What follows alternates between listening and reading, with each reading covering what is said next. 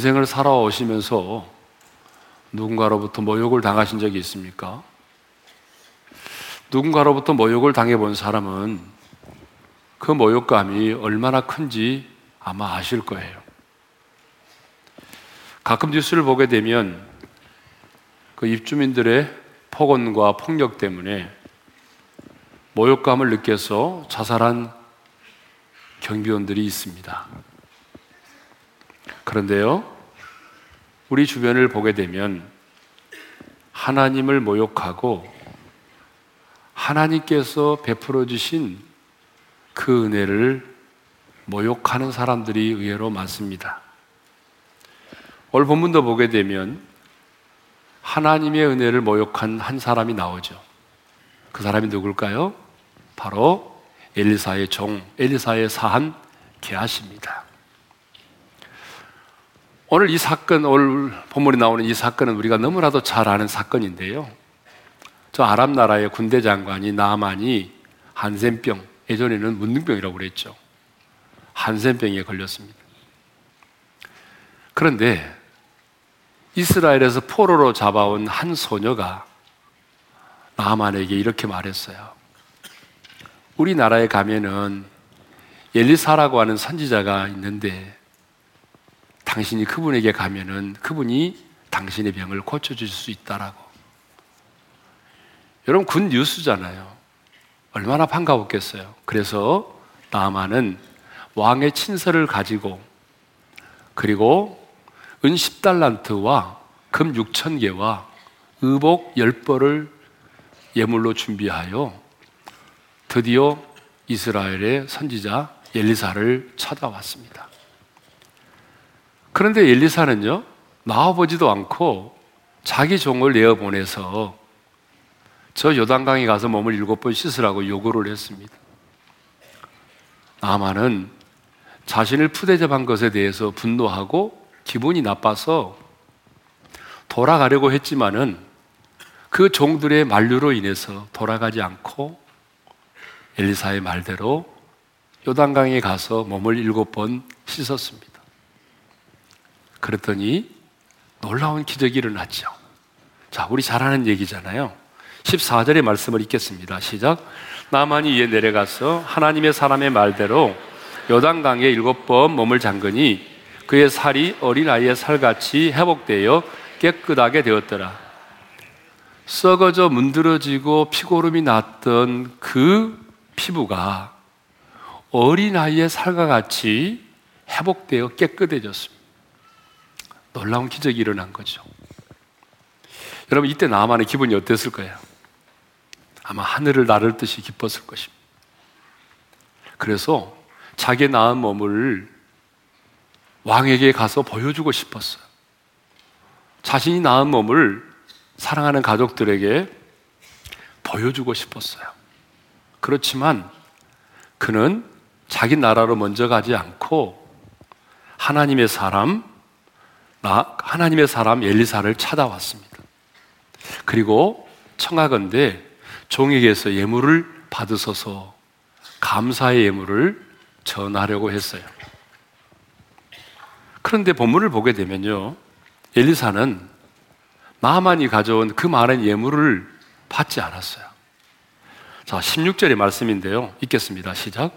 이르되 내가 섬기는 여호와께서 살아계심을 두고 맹세하노니 내가 그 앞에서 받지 아니하리라 하였더라. 나만이 받으라고 강권하되 그가 거절하니라. 여러분 엘리사는 나만이 가져온 그 많은 예물을 정중하게 거절을 했습니다. 그런데요, 그냥 거절한 것이 아니라 여호와의 살아계심을 두고 맹세까지 하면서 거절했습니다.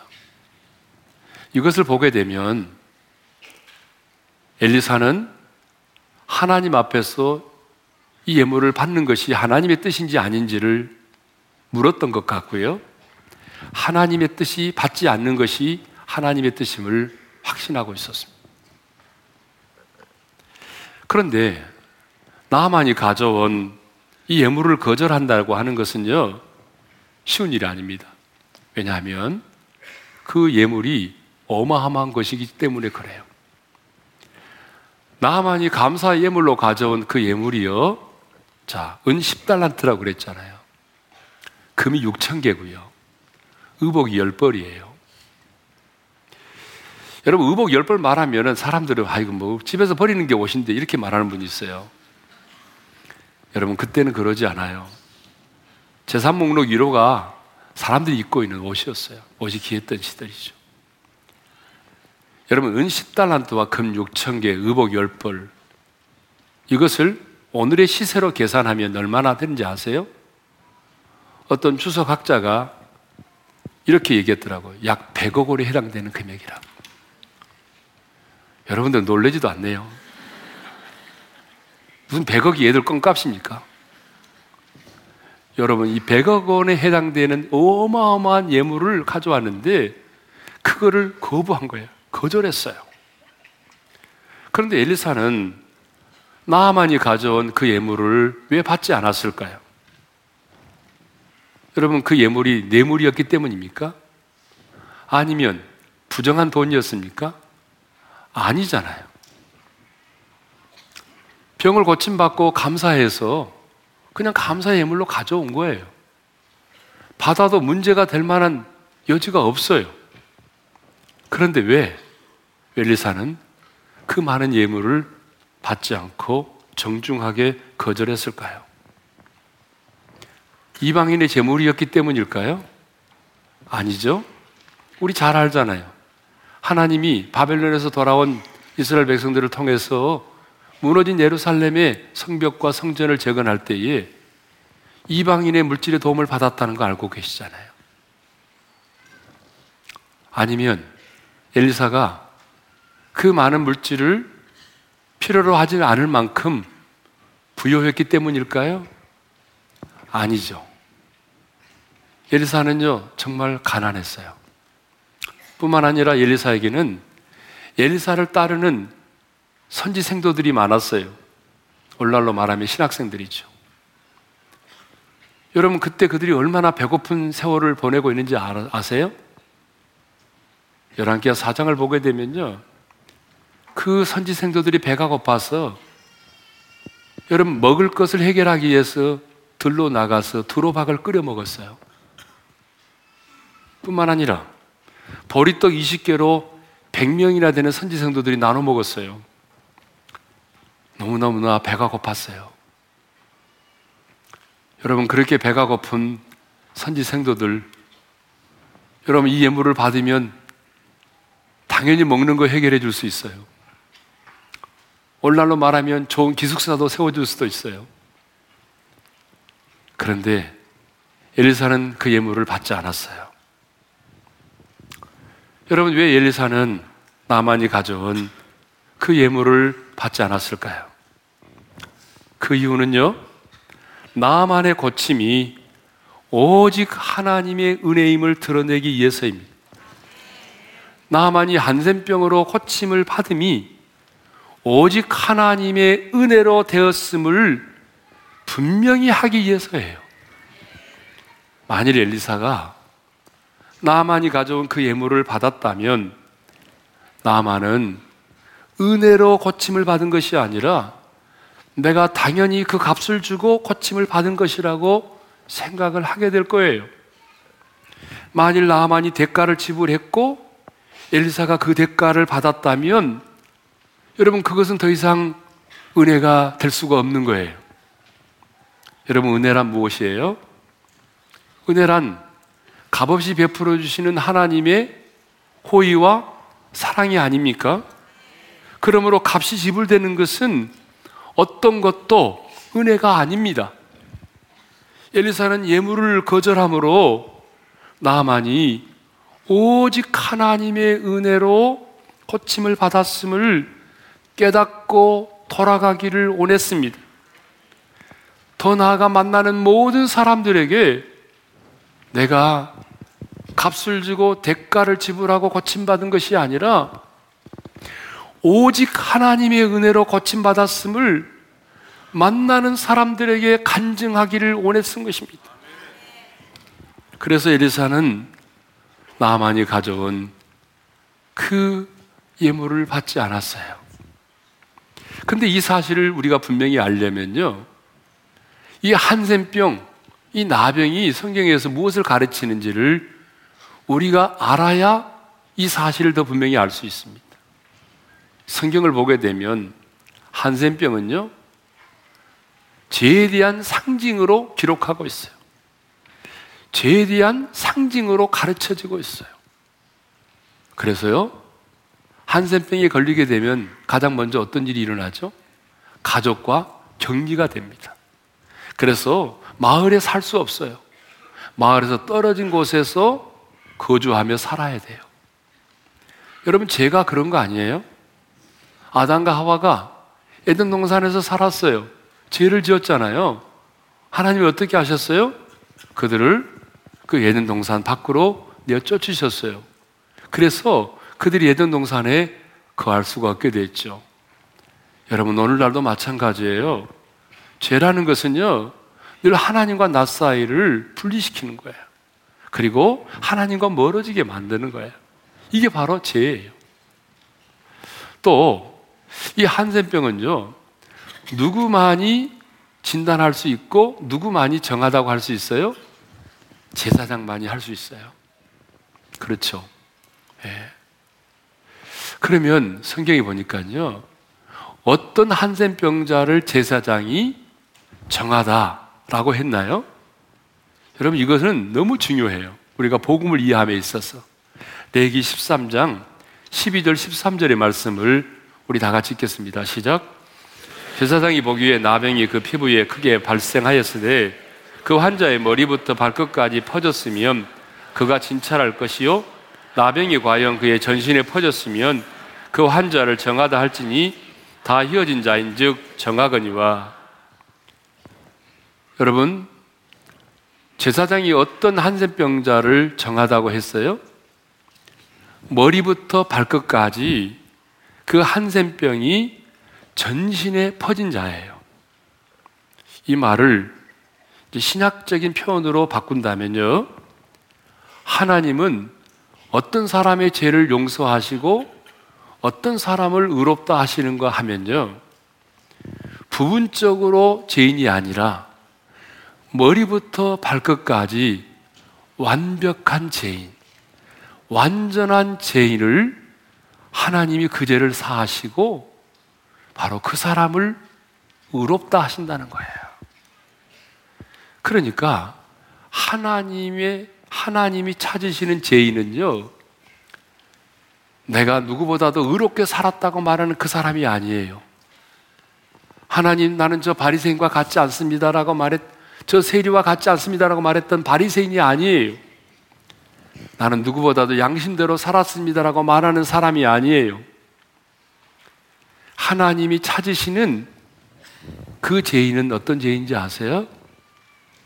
완전한 죄인이에요. 완벽한 죄인입니다. 주님, 나는요, 용서받을 수 없는 완벽한 죄인입니다. 주님, 나는 지옥의 형벌과 고통 가운데 떨어져도 내가 왜 지옥의 형벌 가운데 떨어졌느냐라고 반문할 수 없을 만큼 나는 완전한 죄인입니다. 이렇게 고백하는 사람을 하나님은 그 사람의 죄를 사하시고 의롭다 하신다는 거예요. 그래서 예수님 당시에 누가 먼저 의롭다함을 넣고 하나님의 나라에 들어갔다고 했어요? 세리와 창기들이잖아요. 예. 자, 한센병은 이와 같이 죄에 대한 상징입니다. 그러니까 나만이 한센병으로부터 고침을 받았다고 하는 것은 신약의 표현으로 바꾸자면 오직 하나님의 은혜로 제 신심을 받고 그리고 구원을 받았음을 말하는 것이에요. 오직 하나님의 은혜로 인해서 고침받았음을 분명히 하기 위해서 엘리사는요, 그가 가져온 많은 예물을 받지 않았던 것입니다. 그런데 엘리사가 받지 않은 이 예물을 누가 받았어요? 그 종 게하시가 받았어요. 20절의 말씀을 읽겠습니다. 다 같이요. 하나님의 사람 엘리사의 산 게하시가 스스로 이르되 내 주인이 이 아람 사람 나아만에게 면하여 주고 그가 가지고 온 것을 그의 손에서 받지 아니하였도다. 여호와께서 살아계심을 두고 맹세하노니 내가 그를 쫓아가서 무엇이든지 그에게서 받으리라 하고 엘리사는 자기의 주인 게하시는 자기의 주인 엘리사가 나만이 가져온 그 많은 예물을 받지 않고 거절하는 것을 보면서 도저히 이해가 안 됐어요. 아니, 뇌물도 아닌데, 부정한 돈도 아닌데, 그냥 감사해서 바치는 것인데, 그거 받으면 우리 선지 생도들 편하게 살 수 있는데, 이해가 안 됐어요. 아니, 마음속에 막 불만이 싹 텄어요. 그래서 급히 나만 일행을 뒤쫓아 갔어요. 그래서 뒤쫓아가서 평안의 인사를 나눈 다음에 거짓말을 하기 시작합니다. 22절을 읽겠어요. 다 같이 읽습니다. 그가 이르되 평안하나이다. 우리 주인께서 나를 보내시며 말씀하시기를 지금 선지자의 제자 중에 두 청년이 에브람 산지에서부터 내게로 왔으니 청하건대 당신은 그들에게 은 한 달란트와 오투버를 주라 하시더이다. 여러분 엘리사가 에브라임으로부터 온 두 제자를 위해서 은 한 달란트와 오투버를 요구했다라고 거짓말을 합니다. 그러면서 의심을 받지 않기 위해서 그 모든 예물을 요구하는 것이 아니라 은 한 달란트와 오투벌만을 요구했습니다. 그러다 나만이 좋겠어요, 안 좋겠어요? 나만이 주죠. 더불어 은 두 달란트와 오투벌을 주었습니다.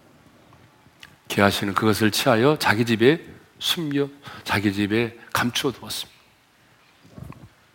그러면 왜 게하시는 엘리사가 받지 않은 예물을 뒤쫓아가서 받았을까요? 그것이 알고 싶습니다. 그게 뭘까요? 탐욕, 탐심 때문입니다. 게하시는 나만이 가져온 그 많은 예물을 보자마자 마음에 탐심이 생겼습니다. 여러분, 견물생심이라고 보는 순간 소유하고 싶어졌어요. 여러분, 모든 죄의 근원은 탐욕으로부터 시작됩니다. 그래서 성경은 뭐라고 말해요? 이렇게 말하잖아요. 읽습니다. 시작. 욕심 잉태한 적 죄를 낳고 죄가 장성한 적 사망을 낳느니 욕심으로부터 시작되는 것입니다. 그래서 돈을 사랑함이 일만하게 뿌리가 된다고 그랬잖아요. 모든 죄의 근원은 탐심, 탐욕으로부터 시작이 되는 거예요. 게하시가 엘리사가 거절한 그 예물을 받은 건 역시 탐욕, 탐심 때문이었습니다. 그런데요, 우리는 탐욕의 지배를 받은 이 게하시의 모습을 통해서 탐욕이 얼마나 무서운 것인가를 알게 되는 거예요. 자, 탐욕의 지배를 받게 되면요. 첫째로 수단과 방법을 가리지 않게 됩니다. 탐욕이 게하시의 마음을 지배하기 시작하니까 게하시가 바뀌었어요. 완전히 딴 사람으로 바뀌었어요. 수단과 방법을 가리지 않게 되는 거예요. 그래서 나아만을 향하여 나아갈 때에 여러분 어떤 자세로 나간지 아세요? 궁금하죠? 자, 20절 하반절 읽겠습니다. 시작. 여호와께서 살아계심을 두고 맹세하노니 내가 그를 쫓아가서 무엇이든지 그에게서 받으리라. 한번 따라서 해볼까요? 내가 무엇이든지 그에게서 받으리라. 무슨 말이냐면요. 반드시 내가 그 예물을 받아가지고 돌아오겠다는 거예요. 이것을 보면 탐욕이 이미 그의 마음을 지배하고 있었음을 알 수가 있습니다. 심지어 기하시는요, 자신의 그 탐욕을 채우기 위해서 여호와의 사심을 가리켜 맹세까지 하면서 자신의 탐욕을 채웁니다. 엘리사는 하나님의 살아계심을 맹세하면서까지 나만이 가져온 그 예물을 받지 않았어요. 근데 게하시는요, 하나님의 살아계심을 맹세하면서까지 그 예물을 받습니다. 자신의 탐욕을 채우기 위해서 하나님의 이름을, 하나님의 살아계심을 이용한 거죠. 여러분, 이 세상에서 가장 추악한 죄가 뭔지 아십니까? 종교를 빙자하여 자신의 탐욕을 채우는 것입니다. 우리 주변에 얼마나 많은지 모릅니다. 그래서요, 자기가 다니는 교회, 자기가 믿는 하나님의 이름, 자기가 가지고 있는 직분을 이용해서 사기치는 사람이 너무나 많아요. 듣자 하니 오린교회를 빙자해서 사기치는 사람도 많아요. 여러분 사기치는 사람들 가운데요. 여러분 장로 권사가 얼마나 많은지 아세요? 아마 당해보신 분이 많을 거예요. 자신의 탐욕을 채우기 위해서 자기의 직분을 악용하는 거죠. 게하시는요, 거짓말도 서슴지 않았어요. 엘리사가 예브라임으로부터 온 두 제자를 위하여 은 한 달란트와 옷 두 벌을 요구했다고 거짓말했잖아요. 거기서 끝나지 않았어요. 엘리사가 물었어요. 네가 어디서 오느냐? 이렇게 물었을 때에 그가 이렇게 말합니다. 당신의 종이 아무데도 가지 아니하였나이다. 천연덕스럽게 거짓말합니다. 자신의 거짓을 감추기 위해서 또 다른 거짓말을 꾸며낸 거죠. 여러분, 탐욕이 이렇게 무서운 거예요. 탐욕의 지배를 받게 되면요, 사람이 수단과 방법을 가리지 않아요. 탐욕의 지배를 받게 되면 자신이 다니는 교회, 자신이 믿는 종교, 자신이 믿는 신을 이용하는 것이에요. 심지어는 거짓말도 서슴지 않게 되는 거예요. 또 탐욕의 지배를 받게 되면 두 번째로 영적 분별력을 잃어버리게 되는 것입니다. 엘리사가 게하시를 책망하면서 한 말을 들어볼까요? 26절 하반절인데요. 읽겠습니다. 시작. 지금이 어찌 은을 받으며 옷을 받으며 감남원이나 보도원이나 양이나 소나 남종이나 여종을 받을 때이냐? 지금이 어찌 은을 받고 옷을 받을 때이냐 그 말이에요. 이 말은 무슨 말이냐면 지금은 그 예물을 받을 때가 아니라는 거예요. 지금은 영적으로 깨어 있어 기도할 때라는 거예요. 우리가 성경에 보게 되면 모든 일에는 때가 있잖아요. 그리고 전리품을 취할 때도 마찬가지잖아요. 어떤 때는 하나님이 전리품을 취하라. 고 말씀하시고 어떤 때는 전리품을 취하지 말라고 말씀하시잖아요. 그러니까 영적인 분별이 필요해요. 지금 아람과 이스라엘의 관계는요, 적대적인 관계예요. 그래서 나만이 고침을 받고 아람의 나라로 돌아갔지만 아람 왕은 이스라엘을 침략하기 위해서 수시로 자기의 신복들과 의논을 했어요. 그리고 여러 차례 이스라엘을 침략해 들어와요. 그리고 마침내 아람왕 베나닷은 온 군대를 모으고 여러분 이스라엘을 쳐들어와서 어떻게 했어요? 사마리아 성을 외워 쌌어요. 포위해 버렸어요. 그래서 이제 안에 있는 사람들이 먹고 살 것이 떨어지니까 성경에 보니까요. 심지어는 자기가 낳은 자식을 잡아먹는 그런 끔찍한 일이 벌어졌어요. 그러니까 지금은 네가 그 예물을 받을 때가 아니라는 거예요. 깨어 기도할 때라는 거예요. 그런데 여러분 개하시는 탐욕의 지배를 받고 나니까 영적인 감각이 무뎌진 거예요. 영적인 분별력이 사라져 버린 거예요. 사실 게하시는요, 누구보다도 복을 많이 받은 사람이잖아요. 왜냐하면 스승 중에 스승인 엘리사라고 하는 선지자를 가장 가까운 거리에서 가장 가까운 거리에서 모시고 있는 모시고 살 수 있는 특권을 가진 사람이었잖아요. 하나님께서 엘리사에게 주셨던 그 말씀을 선포할 때에 그 말씀을 가장 가까이서 들었고 엘리사 선지자가 수많은 기적을 행할 때에 그 이적과 기적의 현장을 가장 가까이서 지켜본 사람이에요. 어쩌면 엘리사의 후계자가 될 수도 있는 사람이에요. 복을 많이 받은 사람이거든요. 이렇게 복을 많이 받고 은혜를 많이 받은 사람인데 탐욕의 지배를 딱 받고 나니까 사람이 변화된 거예요. 신앙의 감각이 무뎌진 거죠. 양심이 무뎌진 거죠. 영적 분별력이 떨어진 거죠. 여러분, 오늘 우리도 마찬가지잖아요. 뭐 여러 가지 이유가 있겠지만, 탐욕의 지배를 받게 되면 영적 분별력이 떨어져요. 그래서 예를 하나 들어볼까요? 11조 얘기 한번 할게요. 하나님이 말라기 선지자를 통해서 이렇게 말씀하시죠. 온전한 11조를 들여서 나를 시험해 보아라. 그리고 11조를 드리지 않는 자들을 경고하면서 사람이 어찌 나의 것을 도둑질, 도둑질, 도둑질이라는 말을 언급하시죠? 도둑질 하겠느냐라고까지 말씀을 하세요. 그런데요, 탐욕의 지배를 받게 되면 받는 많은 사람들은요, 그 탐욕 때문에 여러 가지 이유를 대요.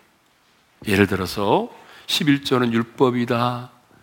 그리고 복음을 이해하지 못한 사람들이 하는 짓이다. 그리고 초대교회 성도들이 언제 11조를 들은 적이 있었느냐? 여러분, 그 근원은 탐욕입니다. 그 탐욕 때문에 여러 가지 핑계와 이유를 대면서 하나님의 주권을 인정해 드리지 못하는 것이죠. 그렇습니다. 탐욕을 품으면 하나님과 멀어집니다. 영적 감각이 떨어집니다.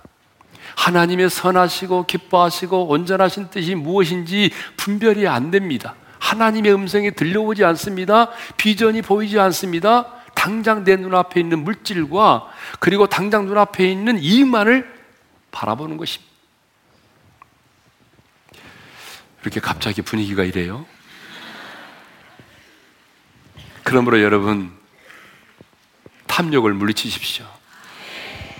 탐욕은 죄예요. 탐욕은 죽음에 이르게 하는 가장 빠른 지름길이에요. 아나니아와 삽비라 여러분 아시잖아요. 아나니아와 삽비라가 왜 죽었어요? 헌금하고 탐욕 때문이에요. 예, 게하시와 그 자녀들이 저주를 받았어요. 탐욕 때문이에요. 그래서 성경은 말한다고요. 다시 한번 읽겠습니다. 시작. 욕심이 잉태한즉 죄를 낳고 죄가 장성한즉 사망을 낳느니라. 그럼 이제 마지막으로 게하시에게 임한 저주를 한번 살펴보도록 하겠습니다. 엘리사는 탐욕 때문에 그 엄청난 죄를 지은 게하시를 책망한 다음에 책망으로 멈추지 않고 저주를 선포했어요.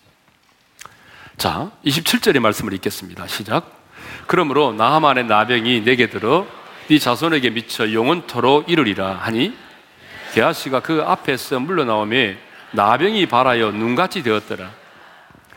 게하시는요, 엘리사가 저주한 대로 나만의 그 한센병이 그대로 게하시에게 임했습니다. 게하시는 자신만이 한센병에 걸린 것이 아니라 성경을 보세요. 그 자녀들까지도 한센병에 걸리게 되었습니다. 어떻게 생각해 보면 게하시가 지은 죄에 비해서 아, 하나님이 너무 심한 벌을 내리시지 않는가 그런 생각이 들기도 해요. 표면적으로 생각해 보면 그가 지은 죄에 비해서 그가 받은 형벌이 너무 크고 막중한 것으로 보일 수도 있습니다. 그러나 게하시가 지은 죄는요, 단순한 도덕과 윤리적 차원의 죄가 아니란 말이에요. 방금 제가 앞서 말씀드린 것처럼 하나님의 값없이 베풀어 주시는 하나님의 은혜를 모욕한 거예요. 엘리사는 오직 하나님의 은혜로 그가 고침을 받았음을 아니 하나님의 은혜로 재씻음을 받았음을 나타내 보이기 위해서 그 많은 예물을 받지 않았습니다. 그런데 게하시는요, 자기 안에 있는 탐욕 때문에 그 예물을 받음으로 값없이 베풀어 주시는 하나님의 은혜를 모욕했어요. 하나님의 은혜를 싹스로 만들어 버렸어요. 하나님의 은혜를 헛되이 만든 것입니다. 우리는 게하시가 받은 이 저주를 보면서 하나님의 은혜를 헛되이 하고 하나님의 은혜를 모욕하는 것이 얼마나 하나님 앞에서 크고 무서운 죄인가를 새삼 깨닫게 되는 것입니다. 그런데요, 하나님의 은혜를 모욕하고 그 하나님의 은혜를 악용하는 사람들이 우리들 주변에 너무 많이 있어요. 여러분, 이단들의 특징이 다 그거예요. 하나님의 은혜를 모욕하는 거예요. 예? 구원파, 뭐, 신천지, 다 하나님의 은혜를 모욕하는 사람들이에요. 여러분, 천주교도 마찬가지예요. 천주교인들은 연옥에 있는 죽은 자들을 위해서 헌금을 하고 기도를 드리면 연옥에 있는 사람이 어때요? 천국으로 간다고 말을 해요. 또한 어떤 아무개 아무개 성인의 이름을 불러가면서 그 공덕을 의지하여 기도하게 되면 그 기도가 응답이 된다고 말을 합니다. 그런데 여러분 이것은 십자가상에서 우리의 구원을 완전하게 이루신 하나님의 은혜를 모욕하는 것이에요. 십자가의 은혜를 모독하는 거라는 거죠. 예? 아니, 은혜로 구원을 받고 은혜로 살아가는 사람들 중에서도 하나님의 말씀을 악용해서 은혜를 모욕하는 사람들이 있어요. 예를 들자면, 죄 많은 곳에 더욱 은혜가 넘친다라고 하는 말씀을 악용해서 뻔뻔스럽게 죄를 지는 사람들이 얼마나 많아요. 한 번 구원받은 자는 다시 멸망에 이를 수 없다며 값없이 베풀어 주신 하나님의 은혜를 도리어 방종의 근거로 삼는 그런 크리스찬들이 얼마나 많습니까? 이것이 바로 하나님의 은혜를 모욕하는 것입니다. 왜 하나님께서 은혜를 우리에게 베풀어 주셨습니까? 우리의 행위와 우리의 행위와 열심으로는 구원에 이를 수 없기 때문이죠. 여러분 왜 은혜여야만 합니까? 우리의 선행, 우리의 노력, 우리의 열심으로는 죽었다 깨어나도 구원을 받을 수 없기 때문이죠. 그래서 하나님이 우리에게 은혜를 베풀어 주신 거예요. 은혜가 아니면 살아갈 수 없기 때문에 하나님께서 매일 매 순간 때를 따라 돕는 은혜를 우리에게 베풀어 주시는 거예요. 그런데 왜 값없이 베풀어 주시는 그 하나님의 은혜를 감사하지 못하고 왜 값없이 베풀어 주시는 하나님의 은혜를 모욕하십니까? 게하시처럼 탐욕 때문에 값없이 베풀어 주시는 하나님의 은혜를 모욕하지 않기를 바랍니다. 어쩌면 게하씨가 이렇게 탐욕을 부린 것은요, 자신만이 아니라 자신의 자녀를 위해서 했을 거예요. 나는 가난하지만 그래도 내 자녀들만큼은 가난을 물려주지 말자. 그래서 그런 탐욕을 부리지 않았을까요? 근데 결과는 뭐예요? 자신과 자신의 자녀들마저도 여러분 그런 저주의 지배를 받게 만들었잖아요. 그러므로 여러분 가난해도 힘들어도 하나님의 은혜를 모욕하지 맙시다. 탐욕의 지배를 받지 맙시다. 하나님의 은혜를 악용하지 맙시다. 하나님의 은혜를 헛되이 맙시다. 여러분과 여러분의 자녀를 위해서라도 말입니다. 주신 말씀을 마음에 새기면서 찬양하십시다. 은혜 아니면 살아갈 수가 없네. 은혜 아니면 살아갈 수가 없네. 오음마저도 다 주의 것이니 세상 평안과 위로 내게 없어도 예수 오직 예수뿐이네. 다시 한번 은혜 아니면 은혜 아니면 살아갈 수가 없네. 오음마저도 다 주의 것이니 세상 평안과 위로 내게 없어도 예수 오직 예수뿐이네. 그 심패에 다 보여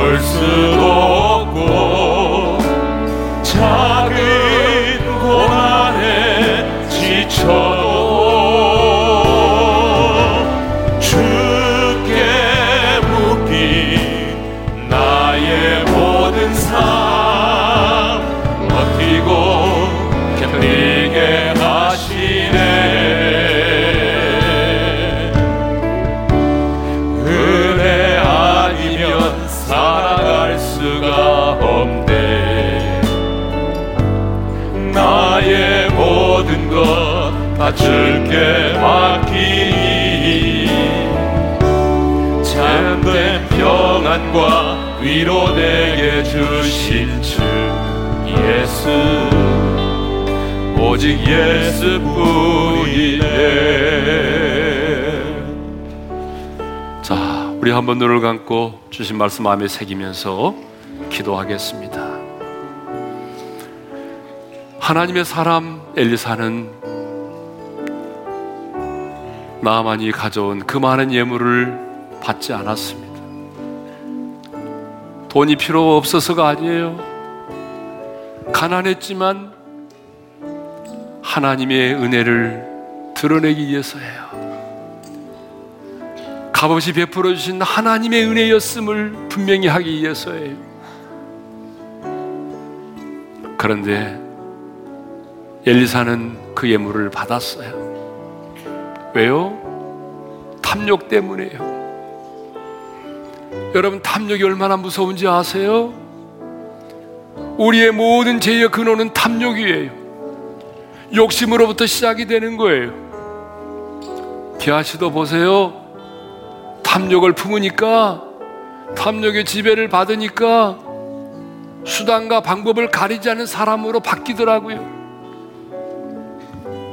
하나님의 사람을 하나님의 살아계심을 맹세까지 하면서 거짓말도 서슴지 않고요. 당장의 눈앞에 보이는 물질을 얻기 위해서 거짓말까지 하더라고요. 탐욕의 지배를 받으니까 영적인 분별력이 떨어졌어요. 여러분 그렇습니다. 그래서 성경은 모든 탐심을 물리치라고 말해요. 바울은 날마다 내 정과 욕심을 십자가 못 박는다고 말했어요. 여러분, 우리는 매일매일 탐욕과 싸워야 돼요. 여러분의 자녀를 위해서라도 말입니다. 엘리사는 그 탐욕 때문에 하나님의 은혜를 모욕했어요. 그래서 저주를 받았어요. 성도 여러분, 이 시간 우리가 기도할 제목은 두 가지입니다. 하나님, 기아십처럼 탐욕의 지배를 받지 않게 도와주십시오. 두 번째는 그 탐욕 때문에 하나님의 은혜를 모욕하지 않게 도와주십시오. 내 자녀를 위해서라도 아무리 가난해도 아무리 인생이 힘들어도 그 탐욕 때문에 하나님의 은혜를 헛되이 하지 않은 삶을 살게 해달라고 내 자녀의 인생을 위해서라도 탐욕의 지배를 받는 어리석은 자가 되지 않게 해달라고. 오늘은 부르짖어 기도하지 않고 잠잠히 작은 목소리로 기도하겠습니다. 그렇지만 간절히 기도하겠습니다. 기도하실까요? 하나님 아버지 감사합니다. 깨달음을 주셔서 감사합니다. 우리 안에도 탐욕이 있습니다. 주님 내 안에는 탐욕이 나를 지배하지 않게 해주십시오 탐욕이 나를 지배하면 나도 기아지처럼 수단과 방법을 가리지 않는 사람이 될까 두렵습니다. 하나님, 저희들의 하나님, 입술을 지켜주시옵고 탐욕을 못 받게 도와주십시오. 욕심이 잉태되지 않도록 도와주십시오. 거짓의 어둠의 그 탐욕 때문에 그 내게 베풀어 주신 그 하나님의 은혜. 하나님의 은혜를 모욕하지 않도록 도와주십시오. 하나님의 은혜를 불평하지 않게 도와주시고 감사하게 하시고 하나님의 은혜에 젖어 감사하며 은혜 속에 강한 자로 살아가게 도와주십시오. 하나님 우리의 이제는 우리 주 예수 그리스도의 은혜와 하나님 아버지의 영원한 그 사랑하심과 성령님의 감동, 감화, 교통하심이 탐욕의 지배를 받지 않으므로 우리의 일상의 삶에서 하나님의 은혜를 모욕하지 않은 삶을 살기를 원하는 모든 성도들 위해 이제로부터 영원토로 함께 하시기를 축원하옵나이다. 아멘.